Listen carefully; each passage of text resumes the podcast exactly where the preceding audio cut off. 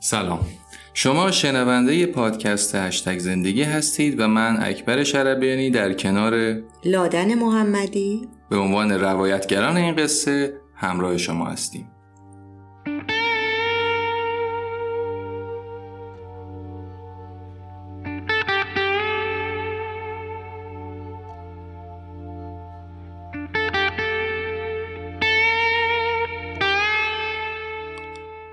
همونطور که در اپیزود معرفی کتاب متوجه شدید کتاب به خاطر زندگی اثر یان می پارک پناهنده کره شمالی رو قرار با همدیگه بخونیم.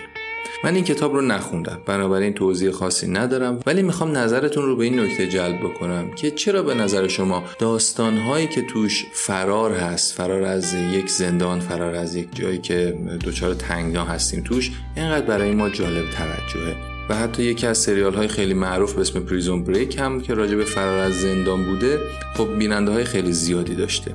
خیلی خوب راجع به این مسئله فکر بکنید و نظراتتون رو با من در تلگرام یا کست باکس و ایمیل به اشتراک بگذارید.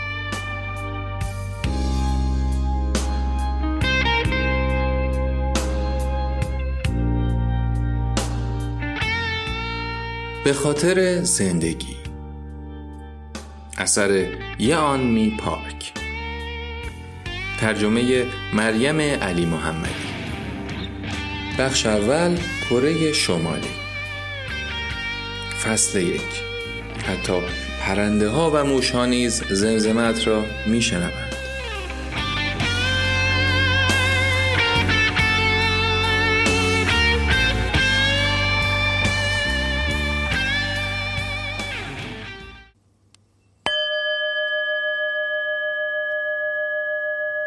اسپانسر این اپیزود آکادمی چراغ مسئله آزار جنسی یکی از چالش های افراد در عرصه اجتماعی و به ویژه محیط کار هستش.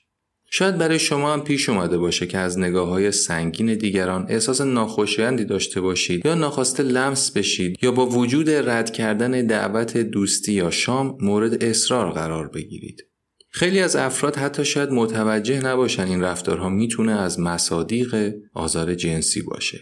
برای بررسی موضوعات و راهکارهای اون آکادمی چراغ وبسایت آموزش همگانی رو طراحی کرده و سعی داره این آموزش ها رو که در بسیاری از کشورها در مدارس آغاز میشه و بعد در محیط کار و دانشگاه هم ادامه پیدا می‌کنه برای فارسی زبانان مهیا کنه. در آکادمی چراغ علاوه بر دهها مقاله و ویدیوی آموزشی و تحلیلی در خصوص آزار جنسی، دوره های آموزشی به همراه اعطای گواهی پایان دوره هم برگزار میشه. دوره های آکادمی چراغ تا به امروز عبارتن از دوره ویژه کارمندان، دوره ویژه مدیران و صاحبان مشاغل، دوره ویژه مؤسسات آموزشی و پژوهشی. در این دوره ها تلاش برای اینه که با تعریف آزار جنسی چرایی وقوع اون چگونگی برخورد به آزار دیده و بایدها و نبایدهای محیط کار آشنا بشیم.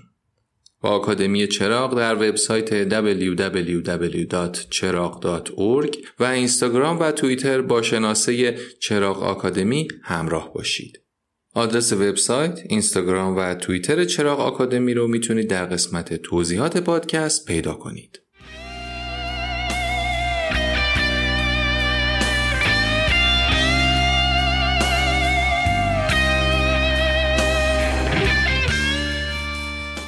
رودخانه یالو شبیه دم اجدهایی میان چین و کره شمالی پیچ و تاب می‌خورد و در امتداد مسیرش به دریای زرد می‌رسد و در شهر هایسان به دره در کوههای پکتو جاری می شود.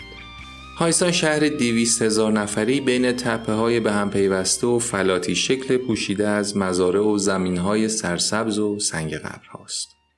رودخانه یالو معمولا کم عمق و بیروح است و در طول فصل زمستان تا بهترین موقع سال همچنان یخزده و جامد باقی میماند.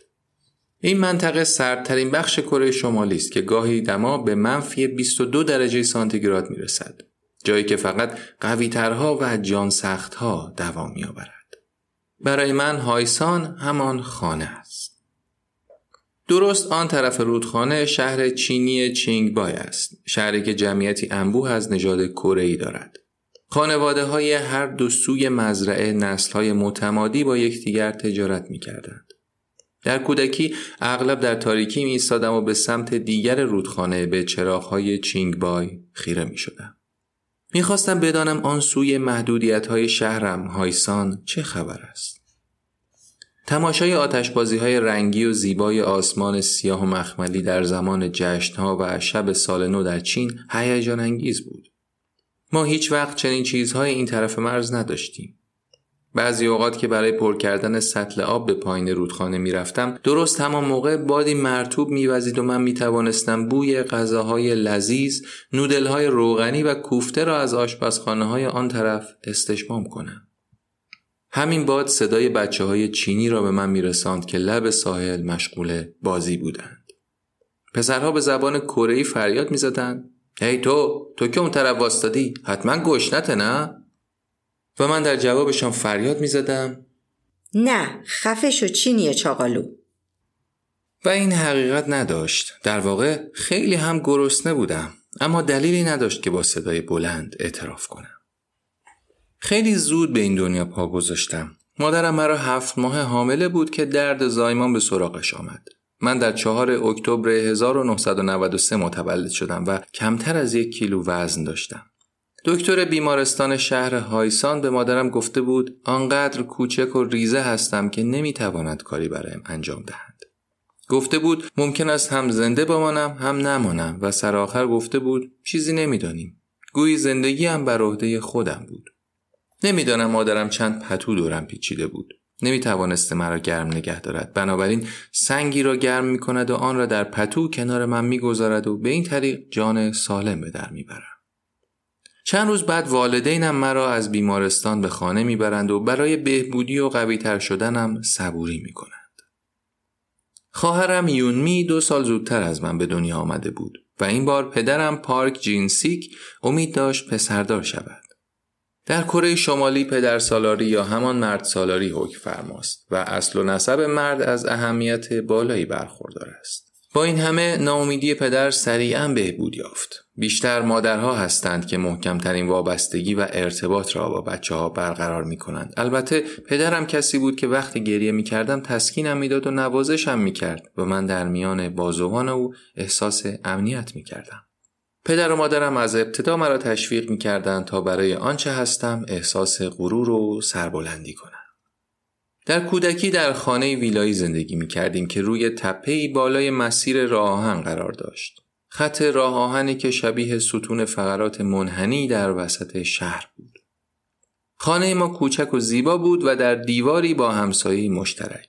به همین دلیل همیشه می توانستیم بشنویم که چه اتفاقی در خانه کناری می افتد. همچنین شبها صدای جیرجیر موشها و سرخوردنشان را روی سقف می شنیدیم. با این همه اینجا برای من مثل بهشت بود چون با یکدیگر خانواده ای را تشکیل می‌دادیم. اولین خاطرات هم در تاریکی و سرما گذشت. در فصل زمستان محبوب ترین جای خانه کنار شومینه کوچکی بود که با زغال و چوب روشن می شد یا هر چیز دیگری که گیر ما می آمد. روی آتش غذا می پختیم. زیر کف سیمانی خانه لوله هایی وجود داشت که دود را به دودکش چوبی سمت دیگر خانه انتقال می‌داد. این سیستم گرمایشی سنتی قرار بود که خانه ما را گرم نگه دارد اما مناسب شبهای یخبندان و سرد زمستان نبود. در پایان روز مادرم باید پتوی زخیمی نزدیک آتش پند می کرد و همگی به ترتیب زیر آن می رفتیم. اول از همه مادرم بعد من سپس خواهرم و در آخر پدرم در سردترین نقطه خانه کنار هم می خوابیدیم. به محض آنکه خورشید پایین می‌رفت دیگر به هیچ وجه نمی توانستیم جایی را ببینیم. در این منطقه از کره شمالی طبیعی بود که هفته ها یا حتی ماه ها بدون برق سر کنیم. به همین دلیل قیمت شم خیلی گران بود و ما هم برای اینکه سرگرم شویم در تاریکی بازی می کردیم و گاهی زیر پتو سر به سر هم می گذاشتیم. مادرم با انگشت پایش به ما سیخونک می‌زد و می‌گفت این پا مال کیه یون می میخندید و می‌گفت مال منه مال منه صبحها و عصرهای زمستانی و حتی تابستان از هر جایی که نگاه می کردیم می توانستیم دودی را ببینیم که از دودکش های خانه ها در هایسان بیرون می آمد. محله ما بسیار کوچک و دنج بود. همه کسانی را که در آنجا زندگی می کردند می شناختیم. اگر دودی از دودکش خانه بیرون نمی آمد می رفتیم و در می زدیم تا مطمئن شویم که آیا همه چیز رو به راه است یا نه. راه های سنگ فرش نشده بین خانه ها برای عبور و مرور ماشین ها خیلی باریک بود. هرچند این مسئله چندان مشکل ایجاد نمی کرد چون ماشین زیادی هم وجود نداشت. آدم های این منطقه با پای پیاده این طرف و آن طرف می رفتند و اگر هم کسی به ذات مالی داشت دوچرخه یا موتور سوار می شد. کوچه ها محله ها پس از باران گلالود و لغزنده می شدند و این بهترین زمان برای بازی با بچه های همسایه مخصوصا بازی مورد علاقه من سرسره بازی بود. من در مقایسه با بچه های همسن خودم کوچکتر و آرامتر بودم و همیشه به سختی می توانستم خودم را با آنها وفق دهم و همپایشان باشم. وقتی مدرسه شروع شد یون می بعضی اوقات به خاطر دفاع از من مجبور می شد با بچه های بزرگتر در بیفتد. البته او خیلی بزرگ و درشت نبود اما زیرک و فرز بود و همچنین حامی و همبازی من. مواقع که برف می آمد مرا با خود به بالای تپه ها می برد. در آغوشم می گرفت دستهایش را محکم به دورم حلقه می کرد و من هم محکم او را می گرفتم و به سمت پایین سر می خوردیم. جیغ می زدیم می خندیدیم و من از اینکه بخشی از دنیای او هستم خوشحال بودم. در تابستان تمام بچه ها برای بازی به رودخانه یالو می رفتند. ولی من هیچ وقت یاد نگرفتم که شنا کنم و زمانی که در رودخانه در حال شلپ و شلوب بودند من تنها روی تپه به تماشای شور و نشاتشان می نشستم. گاهی خواهر یا بهترین دوستم یانگ جا تا می‌دیدند تنها نشستم چند سنگ زیبا را که از عمق رودخانه پیدا کرده بودند برایم می آوردند یا گاهی اوقات مرا با خود به پایین تپه می بردند و کمی در مسیر جریان رودخانه می تا مزه آبتنی را بچشم. من و یانگجا هم سن و سال بودیم و هر دو در یک قسمت از شهر زندگی می کردیم. دوستش داشتم به این دلیل که هر دو در استفاده از تصوراتمان در خلق اسباب بازی ها خلاق بودیم. البته می توانستیم از بازار چند عروسک و اسباب بازی دیگر پیدا کنیم اما معمولا خیلی گران بودند. در عوض با گل، کاسه و حیوانات کوچک درست می کردیم یا حتی تانک های کوچولو می ساختیم. اسباب بازی های جنگی در کره شمالی خیلی بزرگ و گرانند. ما دخترها با عروسک های کاغذی خودمان را سرگرم می کردیم و ساعتها وقت می گذاشتیم تا مقواهای زخیم را برش بدهیم و با آنها برای عروسک های کاغذی لباس و شال درست کنیم. گاهی مادرم برای ما فرفره درست می کرد و آنها را روی پل آبر پیاده بالای راهن می بستیم. پلی که اسمش را پل ابر گذاشته بودیم. سالها بعد که زندگی سخت و پیچیده تر شده بود وقتی از روی پل عبور می کردم به این فکر می کردم که چطور زمانی تماشای چرخیدن این فرفره ها در باد موجب شادی ما می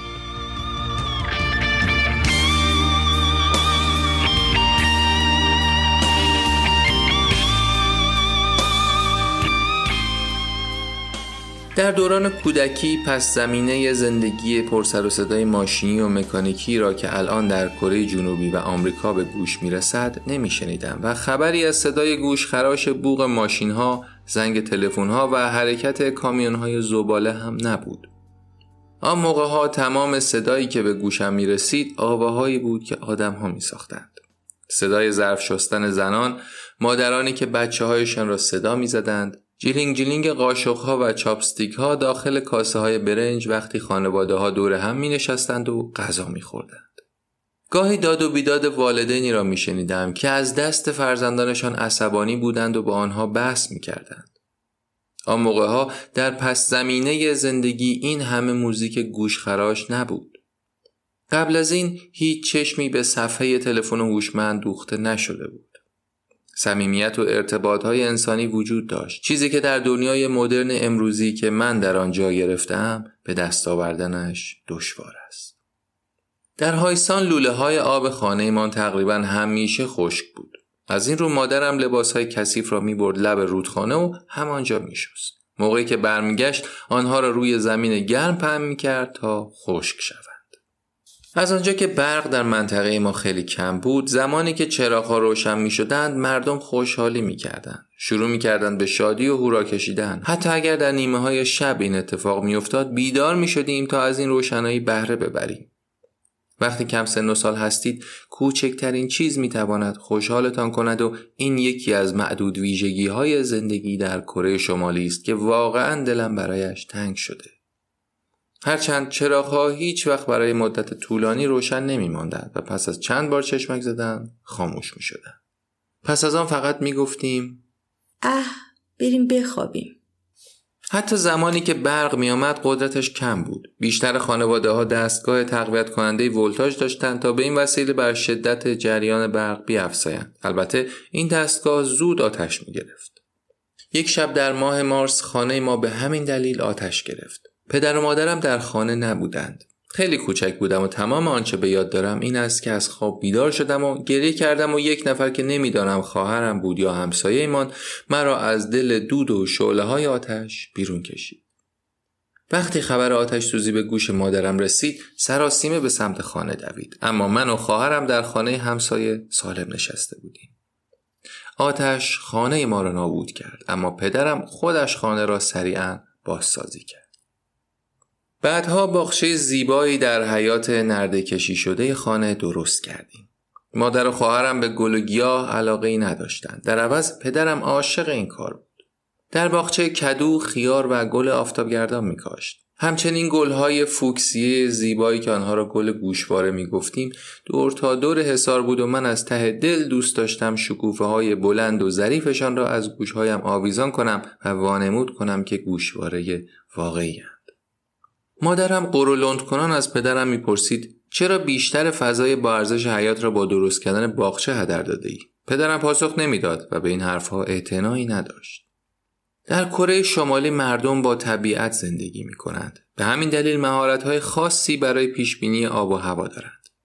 اینترنت که نداشتیم معمولا هم به دلیل کمبود برق نمی توانستیم برنامه های پخش شده از تلویزیون را تماشا کنیم بنابراین مجبور بودیم آب و هوای روز بعد را خودمان پیش بینی کنیم شبهای بلند تابستان همسایه ها نزدیک خانه هایشان دور هم می نشستند. البته خبری از صندلی نبود. روی زمین می نشستیم و به آسمان چشم می دوختیم.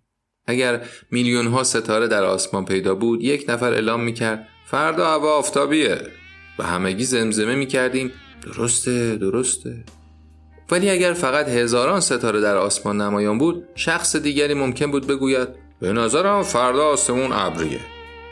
و ما باز تایید می کردیم این هواشناسی محلی ما بود.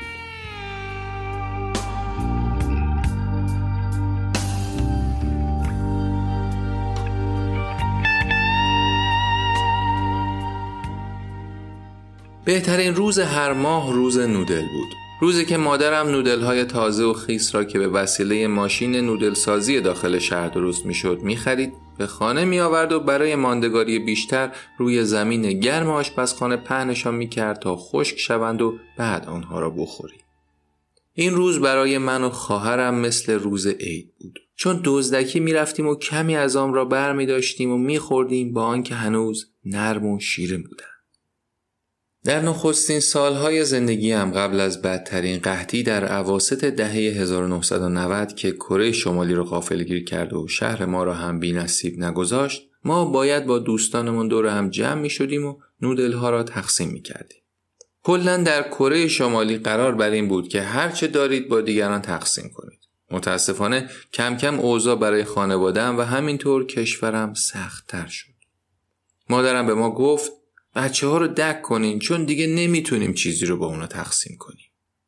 وعده غذایی یک خانواده معمولا باید شامل یک کاسه برنج، کیمچی، مقدار لوبیا و سوپ جلبک دریایی باشد. ولی خوردن اینجور چیزها در آن روزهای نداری خیلی گران و کمیاب بود. گاهی تعداد وعده های غذایی را حذف می کردیم. گاهی مجبور بودیم فقط کمی فرنی گندم جو یا چند لوبیا یا سیب زمینی یخزده سیاه یا کیک های پر شده از کلم را بخوریم. کشوری که در آن بزرگ شدم شبیه آن کشوری نبود که پدر و مادرم همچنین بچه های دهه 1970 و 1960 می شناختند. وقتی آنها جوان بودند دولت نیازهای اساسی افراد جامعه از جمله لباس، مراقبت پزشکی و غذا را تعمین می‌کرد اما پس از پایان جنگ سرد کشورهای کمونیستی که رژیم کره شمالی را تحت شعاع خود قرار داده بودند همگی به یک بار رهایش کردند اقتصاد کنترل شده دولت فرو پاشید و مردم ناگهان به حال خود رها شدند. جوانتر از آن بودم که تشخیص دهم امکاناتی که موجب رشد و پیشرفت کشورم بود چطور در حال نابودی است. البته خانوادهام سعی می کردند با تغییرات سنگین دهه 1990 کنار بیایند. شبها بعد از اینکه من و خواهرم میخوابیدیم والدینم غمگین و نگران بیدار میماندند و به فکر فرو می‌رفتند که چگونه ما را از گرسنگی مرگآور محفوظ نگه دارند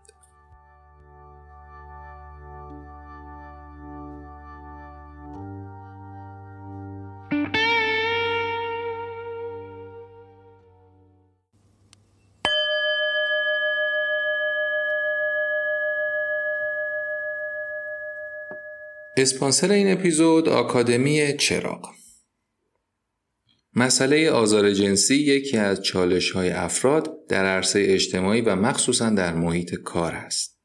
برای بررسی بحث آزار جنسی آکادمی چراغ وبسایتی آماده کرده که از طریق اون مقالات و ویدیوهایی رو جهت آموزش همگانی در دسترس تمام کاربران فارسی زبان قرار میده. همینطور آکادمی چراغ دوره های ویژه کارمندان، مدیران، صاحبان مشاغل، مؤسسات آموزشی و پژوهشی هم برگزار می‌کنه که در اون دوره ها تعریف آزار جنسی، چرایی وقوع اون و چگونگی برخورد با آزار دیده و باید و نباید های محیط کار رو بیان می‌کنه.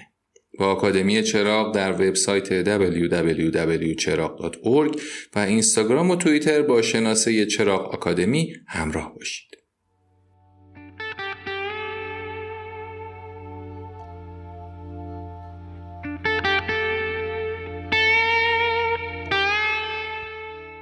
در کره شمالی هر دستوری که به ما ابلاغ می‌شد سریعا انجام می‌دادیم. به من یاد دادند که هرگز عقایدم را بیان نکنم و هیچ وقت از کسی درباره چیزی نپرسم. آموختم آنچه را که دولت امر می کند بدون چون و چرا و فکر و درنگی انجام دهم. باور داشتم که رهبر بزرگ کیم جونگ ایل می تواند ذهن مرا بخواند و ممکن است به دلیل افکار بدم مجازات شود. در صورتی که خودش هم نشنود یا نبیند جاسوسهایش به او اطلاع خواهند داد. مثلا ممکن است از پشت پنجره صدایمان را بشنوند یا در حیات مدرسه ما را زیر نظر بگیرند. همگی ما عضوی از بخش غیر نظامیان یا واحدهای مردمی محلی بودیم که بر عهدهمان بود که هر کس حرف اشتباهی زد اطلاع بدهیم. تقریبا همه مردم با ترس زندگی می کردند. از جمله مادرم که تجربه شخصی خطر صحبت کردن در مورد رژیم را با گوشت و پوستش لمس کرده بود و مدام به ما گوش زد می کرد. من فقط نه ماهه بودم که کیم ایل سونگ در 8 ژوئیه 1994 درگذشت. مردم کره شمالی این رهبر بزرگ 82 ساله را می پرستیدند. در زمان مرگش که تقریبا پنج دهه با چنگال آهنین بر کشور حکومت کرده بود معتقدان او از جمله مادرم باور کرده بودند فنا ناپذیر است. بنابراین پس از شنیدن خبر مرگش بسیار شوکه شدند و به همین سبب در گذشت او موجب عزاداری های پرشور و باور نکردنی شد. همچنین کشور در بلا تکلیفی فرو رفت. پسر رهبر بزرگ کیم جونگ ایل از قبل برای جانشینی پدر انتخاب شده بود. اما با خلای عظیمی که کیم ایل سونگ در اثر درگذشتش باقی گذاشته بود پشت همه را به لرزه درآورده بود. مادرم مرا روی کولش میانداخت تا به جمعیت هزاران نفری عزادارانی ملحق شود که روزانه در میدان عمومی شهر هایسان در کنار مقبره کیم ایل سونگ جمع می شدند و برای رهبر از دست رفته شیون می کردند و زجه می زدن. ازاداران هدایا و پیشکش های خود را که گل و کاسه های شراب برنج بود به پیشگاه این رهبر بزرگ تقدیم می کردن تا ستایش و اندوهشان را نشان دهند. در همین دوران یکی از بستگان پدرم از شمالی ترین قسمت چین جایی که بیشتر بومیان کره شمالی زندگی می کنند به دیدن ما بود. از آنجا که او فردی خارجی بود احترام خاصی برای رهبر بزرگ قائل نبود. روزی بعد از آنکه مادرم از زیارت مقبره برگشت امو یانگسو ماجرایی را که به تازگی شنیده بود برایمان تعریف کرد. دولت پیونگیانگ اعلام کرده بود که کیم ایل سونگ بر اثر حمله قلبی فوت کرده است. اما یانگسو می‌گفت دوست چینی به او گفته که از افسر پلیس اهل کره شمالی شنیده است که این واقعیت ندارد و دلیل واقعی مرگ کیم ایل سونگ بیماری هابیونگ بوده است. هابیونگ یک بیماری روحی است و زمانی بروز می کند که افراد نمی توانند با عصبانیت خود مقابله کنند. این بیماری در هر دو کره شمالی و جنوبی بسیار رایج است که بعید نیست ناشی از شرایط ناعادلانه اجتماعی و اختلاف طبقاتی باشد. یانگسو شنیده که اختلاف نظرهایی بین کیم ایل سونگ و کیم جونگ ایل در مورد برنامه های کیم ارشد برای برگزاری مذاکرات با کره جنوبی وجود داشته است. مادرم گفت بس کن دیگه که کلمه هم نگو.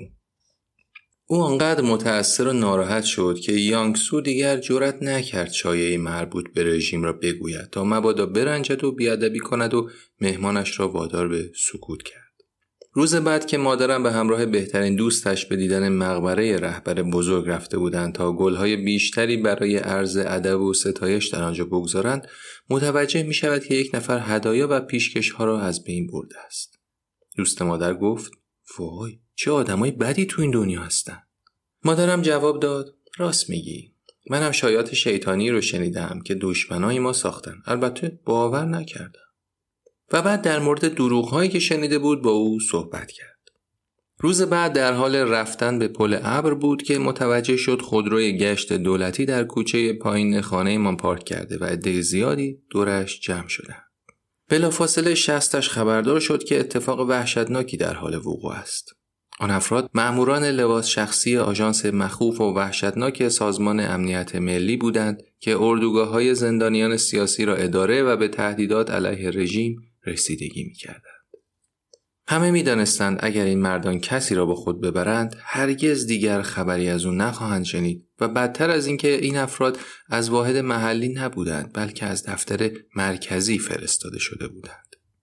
مأمور ارشد با مادرم در خانه ملاقات کرد و سپس او را به خانه همسایه ایمان هدایت کرد. هر دو نشستند و مأمور چند دقیقه غضبناک با چشمان شیشه سیاه او را نگاه کرد و سپس پرسید می‌دونی چرا اینجاییم؟ مادرم جواب داد بله می‌دونم مامور گفت خب از کجا می‌دونی؟ جواب داد از عموی چینی شوهرم این شایعه رو شنیدم که اونم از دوستش شنیده معمور باز می‌پرسد تو چی فکر می‌کنی؟ این شایعه وحشتناک و مزخرفیه و مادرم صادقانه توضیح داد این دروغیه که دشمنان ما اونو ساختن و نیتشون ویران کردن بزرگترین ملت جهانه. معمور می‌پرسد به نظر خودت چه اشتباهی مرتکب شدی؟ آقا من باید به سازمان حزب مراجعه می‌کردم و این مورد رو گزارش می‌دادم اما اشتباه کردم و فقط به یه نفر دیگه گفتم. معمور در جواب مادرم گفت نه اشتباه می‌کنی. اصلا نباید اجازه می‌داد این کلمه از دهنت بیرون بیاد. اینجا بود که مطمئن شد قرار است بمیرد. مدام تکرار می‌کرد متاسفم ببخشید. بیامان ابراز پشیمانی می‌کرد. اشک میریخت و التماس می‌کرد تا او را به خاطر دو فرزندش عفو کند. دست آخر معمور با صدای بلند و خشمناکی فریاد زد. یادت باشه هیچ وقت نباید این حرفا رو دوباره جایی بزنی. نه به دوستات نه شوهر نه بچهات می‌دونی با سرپیچ از این دستور چه اتفاقی برات میفته مادرم از ترس تا سالیان سال این دستور را اطاعت کرد.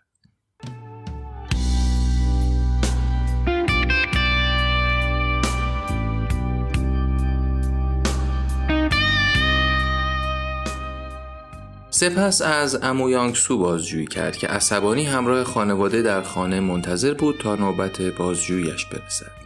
مادرم فکر می‌کرد از هر مجازاتی معاف خواهد شد زیرا یانگسو تایید کرده بود که چقدر مادرم هنگام شنیدن این شایعه عصبانی شد. هنگامی که کار بازجویی تمام شد معموران سوار ماشین شدند و رفتند. امو یانگسو هم به چین برگشت. موقعی که پدر از مادر پرسید که پلیس امنیت از او چه می‌خواسته فقط پاسخ شنید چیزی نبوده که بشود درباره آن حرف زد و دیگر هیچ وقت در این خصوص با کسی صحبت نکرد. پدر بیان که بداند چقدر آن روز به فاجعه نزدیک شده بودند به گور رفت. سالها گذشت و پس از آنکه مادرم داستانش را تعریف کرد بالاخره فهمیدم چرا وقتی مرا به مدرسه میفرستاد هیچ وقت نمی گفت روز خوبی داشته باشی یا مراقب غریبه ها باش. جمله‌ای که همیشه تکرار می کرد این بود. مراقب حرف دهنت باش. در بیشتر کشورها مادران فرزندانشان را به پرسش و پاسخ در مورد هر چیزی ترغیب می کنند اما در کره شمالی این گونه نیست. وقتی بزرگتر شدم فهمیدم مادرم به من هشدار می‌داده که باید مراقب حرف زدنم باشم. او با ملایمت به من می‌گفت یانمی همیشه یادت باشه حتی وقتی تو تنهایی هم فکر می‌کنی پرنده ها و موشا می‌تونن زمزمت رو بشنون. قصد ترساندن مرا نداشت ولی من وحشت عمیقی را در خودم احساس کردم.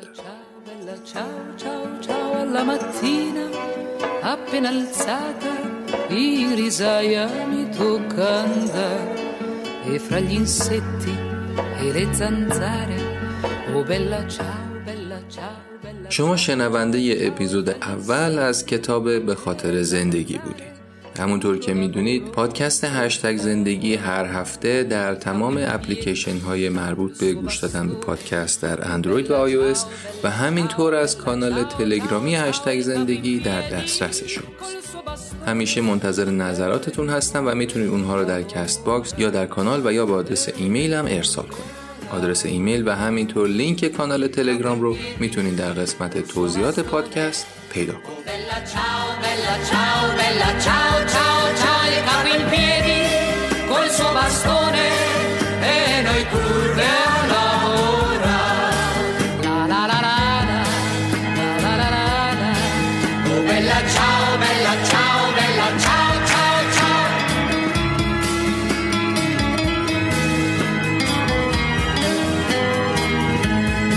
oh, oh, mamma mia che tormento, oh bella ciao, bella ciao, bella ciao, ciao, ciao mamma mia, oh che tormento, io ti invoco ogni doma ed ogni ora che qui passiamo, oh bella ciao.